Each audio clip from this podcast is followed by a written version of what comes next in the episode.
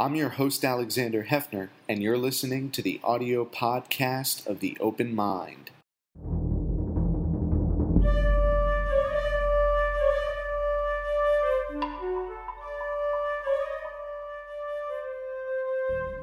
I'm Alexander Heffner, your host on The Open Mind. Frank Bowman III is professor of law at the University of Missouri and visiting professor at Georgetown Law. A constitutional scholar, his new book is High Crimes and Misdemeanors A History of Impeachment for the Age of Trump. And it's a Cambridge University Press title. I wanted to get right to it. We're recording in the heat of summer. Impeachment is at a lull, but we have a lot to discuss. We do. The origin of impeachment, according to the founders, was a legal or political process. In order to understand impeachment uh, as we have it in America today, you have to go all the way back to the history uh, of impeachment, which was invented by the British in the 14th century as a tool of Parliament uh, against uh, overreaching autocratic power of the Crown. Um, and in that sense, it has always been political in the large sense. And I think that remains true today, even though it is a political process with aspects of legality to it. It has sort of the, the patina of, of, of legality to it, but it is, it is fundamentally political because it's about constitutional balance. That's how the Parliament conceived it. That's certainly how the framers conceived of it. It's about, um, again, how to balance the legislative and executive centers of power, and it is a, a, a power of last resort for the legislature when they're confronted with uh, overreaching an overreaching executive, or in the case of the British, um, a king. So, in that sense, it, it is fundamentally political. But it can be, in a way to understand it today, is a political process or tool to enforce the law. The standard that the framers chose for deciding when particular conduct was impeachable was, of course, treason, bribery, or other high crimes and misdemeanors. And the thing to understand about the latter part of that phrase, high crimes and misdemeanors, is that it does not describe, uh, or certainly it is not limited to describing violations of the law. Um, you're right. It's about enforcing the law in some large sense, in the sense of preserving the constitutional order. But it's not about uh, simply determining whether or not a president or a judge, or uh, in some cases a, a, lesser executive branch official, just violated some statute. It's plainly not about that. It's a broader applicability than the law. And that's what you're asserting here now in considering the case for impeachment against President Trump, there are historical precedents. Most obviously, Bill Clinton, the potential impeachment of Richard Nixon, and the impeachment, um, but non conviction, of Andrew Johnson. My view on Johnson is that um, there were certainly adequate grounds to impeach him. Uh, but those related largely to the fundamental conflict between Johnson's view of what the country should be after the Civil War and what the Republican majority of Congress's view of what the country should be after the Civil War, most notably with respect to how to treat uh, the defeated South and the elites that controlled the defeated South up, uh, up until Appomattox, and also how to treat uh, the freedmen uh, who were emancipated by the end of the war. Um, there was a fundamental constitutional disagreement between the executive and Congress. And in my view, and I argue this in the book, there are times in, in history when, if there is a fundamental and ir- irreconcilable disagreement about the nature of the country's constitutional future, about which way it should go, some really important fork in the road, in the end, impeachment is uh, a means by which the legislature can enforce its view of the constitutional future. In that particular case, in the Johnson case, the, the legislature chose not to take that fork to some extent. Um, they impeached Johnson on a very narrow ground um, his violation of the Tenure of Office Act and his firing of Stanton, the Secretary of War. Um, uh, my sense is that the, I, let's put this way, I think the, a broader range of impeachable offenses in the Johnson case would have been more constitutional appropriate. But because it's an ultimately a political process, because it's not about proving facts so much as, as getting the Congress to agree that it is constitutionally appropriate to remove the chief executive, it's not clear that they would have been more successful had they had they, they couched their bill of their articles of impeachment more broadly. Um, Isn't the first case of an attempted impe- impeachment the Chase affair, a Supreme Court justice, indicative of the inseparability of politics and law in, in how you proceed with, with a, a, case for impeachment. Justice Chase was Justice of the United States Supreme Court, one of the, one of the first. Appointed by George Washington. And he, had, uh, he, he was uh, an ardent Federalist, which is to say, he was in the emerging political group that was opposed to Thomas Jefferson. Um, when Jefferson uh, came into office, it is said, at least, that he and uh, the anti Federalists, uh, who uh, later became known as Democrats, uh, th- their uh, object, well, first of all, to back up, right before he was inaugurated, John Adams filled a whole bunch of positions in the federal government, including some judgeships, um, with Federalists. And Jefferson was not surprisingly, somewhat upset about that because essentially his administration and the judiciary had been loaded with up with his opponents. So he wanted to find ways to get rid of some of them, including some of the judges. It is said, though I don't know if there's any necessary absolute proof of this, um, that the effort to impeach Chase was part of that general effort to get rid of, uh, uh of Federalist judges and other officials. Uh, on the other hand, uh, Chase had behaved rather badly um, when he, he, in the course of a, performing a number of his duties around the country, which in those days included riding circuit, that is to say, Supreme Court justices would actually sometimes act as trial judges, uh, and they would sometimes charge grand juries and so forth. Um, he'd engaged in, at best, kind of intemperate behavior at, at the trials of uh, a couple of trials. He had given a, a, a charge or a speech to a grand jury that was overtly political. Uh, so, as a result of Jefferson's antipathy and as a result of Chase's, frankly, intemperate behavior, Congress impeached him. Uh, he survived in the end. Um, the, the, Congress decided not to impeach him, or not to convict him, rather, the Senate didn't, didn't convict him. And it, I think you can draw a couple of lessons from that. I mean, one of the lessons is that, from the point of view of the judiciary, henceforward, uh, Congress never again tried to impeach a judge just for being a little intemperate just for being um, too Partisan. political. Uh, on the other hand, uh, it's also true that the federal judiciary got the message, and that from pretty much that day forward, the federal judiciary backed off and recognized, okay, we we must maintain at least the the appearance of neutrality. We must be objective. Um, and if we do anything other than that, we're endangering our, our own jobs, but also the legitimacy of the judiciary. I, I cite the Chase impeachment sometimes as an example of unsuccessful impeachments, that is to say, impeachments that don't remove that result in the removal of the office holder, that are in fact successful in a certain sense. Uh, and I think Chase was successful in both ways. It fired a warning shot to the judges.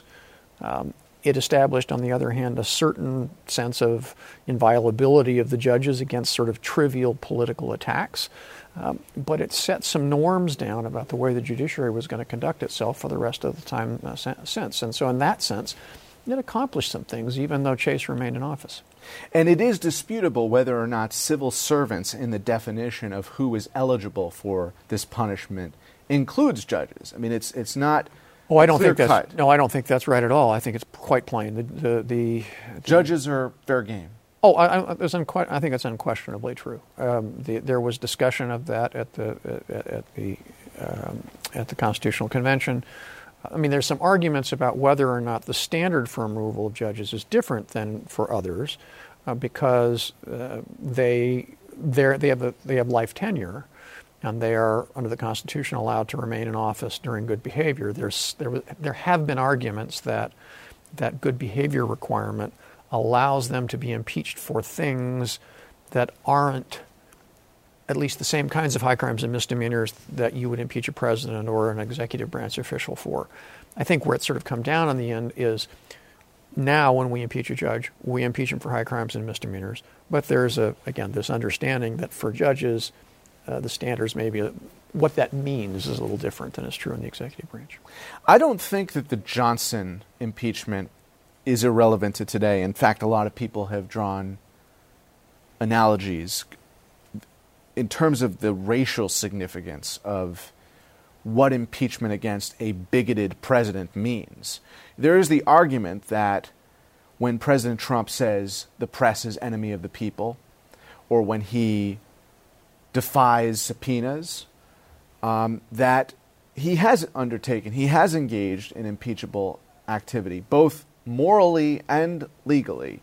Uh, morally, in bigoted or racist statements that are antithetical to our values, legally, in activities that contradict um, what ought to be our law. You cited the disconnect in the Johnson affair between the radical Republicans who had a vision of what emancipation ought to look like and the moderates and the Democrats.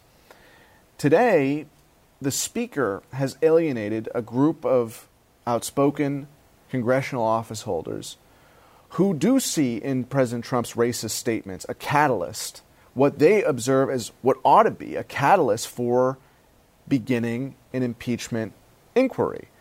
So I wanted you to historically frame for us what the catalysts have been in moving the momentum, the bar towards impeachment, because you could identify tweets, you could identify Helsinki, you could identify Charlottesville as those events that morally, ethically, if not legally, ought to be a catalyst for what we consider high crimes and misdemeanors. Well, I mean, I guess what I would say with respect to uh, the current president is I, I think it's, on the one hand, I think it's dangerous constitutionally to think about impeaching presidents for intemperate or even um, racially inflammatory remarks. That's a, I think, a, a tricky road to go down. I think um, social values change over time, um, and uh, that that would be something I would be loath to suggest as a proper ground for impeachment. On the other hand, I think, um, in, in any case, I mean the, distinction between Mr. Trump and and Johnson, I think, is is notable. I mean Johnson was overtly in favor of essentially returning the, the, the black freedmen of the post Civil War era to a position of effectively being slaves, essentially of de, of de facto and indeed de jure peonage. Um, uh, that's, I think, a, a, somewhat different question than Trump's repulsive language. But, uh, as revolting as it is, and badly as it reflects on him as a man, but I certainly think there are a number of points on which uh, impeachment could at least be considered uh, against Mr. Trump. I mean, the principal one is that we know of now and is really un, uncontested, I think, is the second volume of the Mueller report, which uh, I think perfectly plainly establishes that he engaged in obstruction of justice, not only in the technical criminal legal sense, but also in the broader constitutional sense, almost exactly analogous, uh, and in many ways analogous in particulars um, to the second article of impeachment passed by the Judiciary Committee against President Nixon. Um, uh, also, I'm, you know, with respect to his interactions with the justice system, there's there's also an obstruction or erosion of the justice system more broadly. Um, he has uh, engaged in a whole variety of behavior vis-a-vis the Justice Department, which I think is um, extraordinarily deleterious to the rule of law. But that's just ground number one. The second ground, which I didn't really discuss in the book because it hadn't become as clear when I finished writing in the early part of this year, is, as I think is probably clear to most of your viewers, but maybe not as much as it might be. In this administration, and certainly in the last uh, six months to a year, the Trump administration has essentially stopped cooperating at all with congressional inquiries, um, not just in matters that relate to the president personally or potential misconduct by himself or his family, but essentially the Trump administration has essentially stopped providing meaningful responses to Congress across almost the entire array of legitimate inquiries that they have as part of their legislative and oversight authority. Um, and if you talk to people on the Hill, this is what you find. They're, they're either, the administration is either not responding to or slow walking absolutely everything. If, if that is allowed to persist, essentially what we have is an executive branch which is telling the, the, the Congress, look, you have no authority over us. We're not going to give you the information that is necessary to perform your Article 1 function. Now, that's a constitutional challenge to the tripartite arrangement, tripartite arrangement of our government. That is, is, uh, is impeachable conduct if persisted in, because it really strikes at the whole constitutional order. And I'm far more concerned about that than his repulsive, um, his repulsive language, because that really endangers the constitutional republic. And there are other things that I could go into uh, that I think at least represent areas that would should be inquired into, uh, but those two certainly are get us started. In a sense, the Clinton impeachment was a combination of law and morality too. I mean, because you had perjury, the underlying perjury, but you had the infidelity. And that's what I really am getting at in terms of learning the lesson from both the Johnson and Nixon era, which is the Johnson era, don't be so technocratic in defining what is impeachable. Not that defiance of subpoenas should be viewed as technocratic by lawyers like yourself or the nation at large.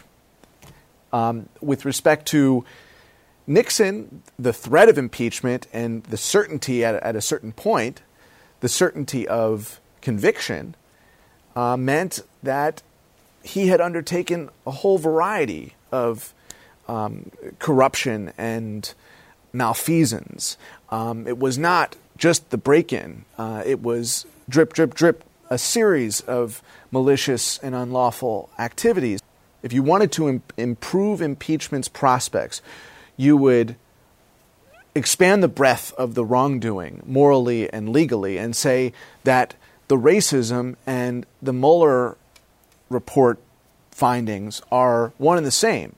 An, an un American um, attitude and, and activity. I think it is a huge mistake to start talking about impeaching presidents for un American attitudes. It's far too easy to start. Well, let me go. Find that. But but okay. So if you don't want to say un-American, what about what about treasonous? What about collusion with the Russians? Well, first of all, the word treason has a very narrow meaning, and it's the only crime that's actually defined in the Constitution. It it, it refers only to uh, giving aid and com- comfort to the enemy, essentially in a time of war. Um, the framers defined treason extraordinarily narrowly, precisely because British Parliament and, for that matter, the Crown had used charges of treason against their political opponents uh, for centuries, and the framers made quite sure that they they did not want loose definitions of treason being thrown around to try to bring down the political opponents of either the administration or Congress, whoever it might be. Um, uh, so it is perfectly plain that whatever else Mr. Trump may have done, he hasn't committed treason because we're not in the midst of armed conflict. He hasn't given aid and comfort to the enemy. Now, you, one may conclude, uh, based on whatever evidence wants, one wants to look at, that he is uh, unwarrantably favorable to the Russians for reasons which are not yet entirely clear, um, and that under certain circumstances, might constitute an impeachable offense, but it ain't treason under the under the Constitution of the United States. There are living constitutionalists who, who would say, in response to your assertion, which I grant is emphatic as you say, may have a lot of validity to it, that cyber war is war. You know, and the refusal of the mainstream media to acknowledge the hacking of the DNC as analogous to what occurred during Watergate was totally regrettable. But it was also plainly wrong to not view it as a kind of modern day war. However much one may, and deplore is a mild word, the behavior of the Russians vis a vis the 2016 election. And however much one may deplore the behavior of Mr. Trump and his campaign in at the at least apparently being willing to accept the assistance in certain respects of, of a foreign power.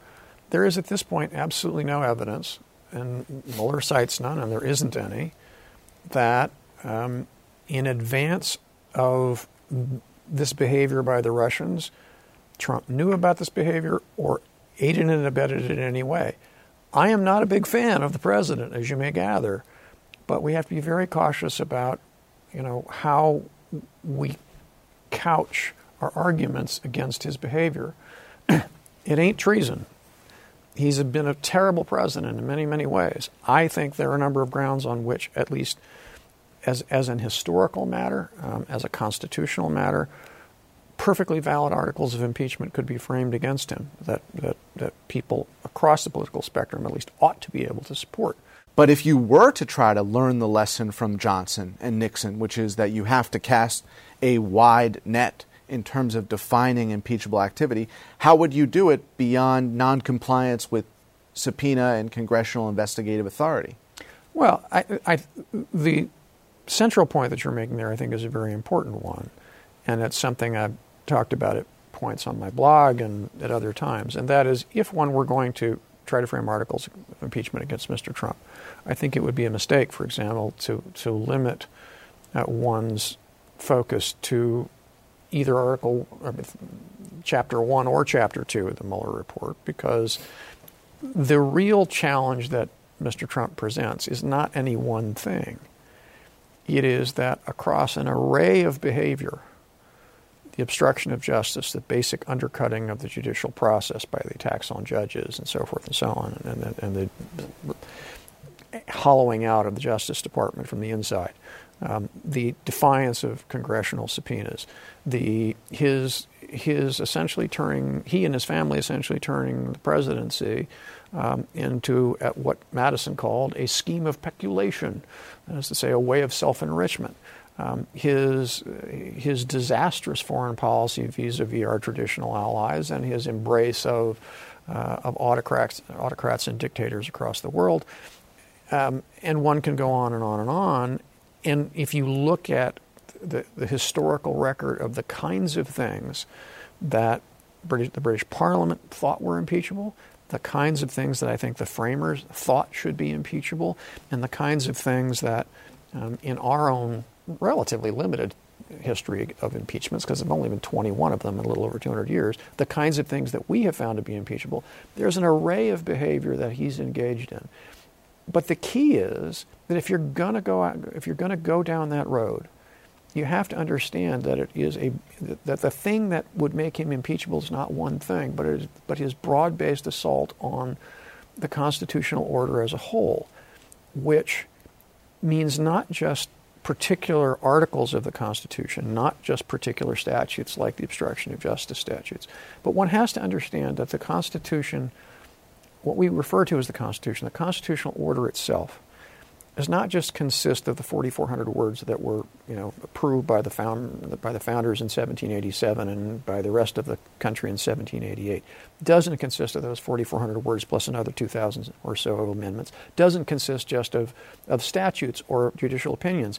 It's an entire structure of, uh, of laws, of understandings, of historical um, norms that together make up our constitutional order. And what we have in front of us now in this president is a guy, he is, he is in essence the reason that the impeachment clauses were, were enacted in 1787. He's the disaster for which impeachment was created. He's a guy who threatens the entire order of our Constitution. And only if you're going to impeach him, you have to understand that and you have to figure out a way of framing in an understandable way um, for the public, for Congress, why it is he represents such a fundamental threat uh, to, to the American Republic. Yet Nancy Pelosi doesn't blink on this question of impeachment. She's a no go. Um, doesn't this go back to my earlier point about a catalyst? I mean, you're talking about the comprehensive case for impeachment legalistically.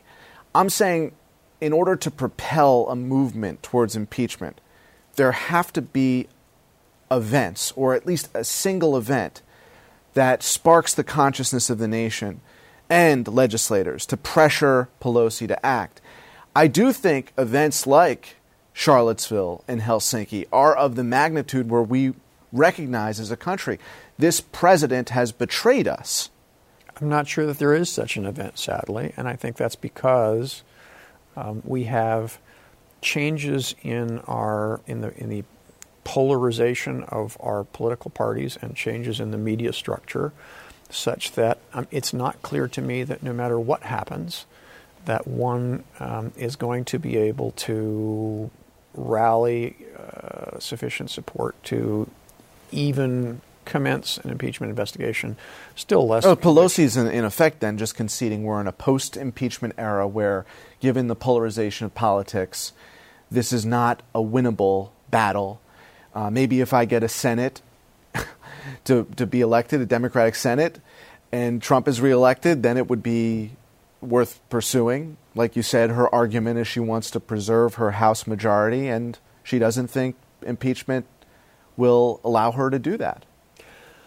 I mean, I've argued that there are reasons to go ahead and and pursue an impeachment investigation, even if you know, as is the case here, that you're not going to secure a conviction in the Senate. The primary reason to do that is to create a vehicle, create a, a stage for educating the American public about what this guy is doing and how fundamentally dangerous he is. Speaker Pelosi's made the political calculation that a, maybe that just can't be effective in the modern media era, and B, I think she's made the, the calculation, though heaven knows I'm not a confidant. Um, uh, I think she's made the calculation that in the current media environment, the political effect on Democrats is actually uh, is likely to reelect him. Now, right. I'm not going to second guess Speaker Pelosi on political well, calculations. So no one is infallible. Thank you, Frank, for your time today. My pleasure. And thanks to you in the audience. I hope you join us again next time for a thoughtful excursion into the world of ideas. Until then, keep an open mind. Please visit the Open Mind website at 13.org slash openmind to view this program online or to access other interviews. And do check us out on Twitter and Facebook at Open Mind TV for updates on future programming.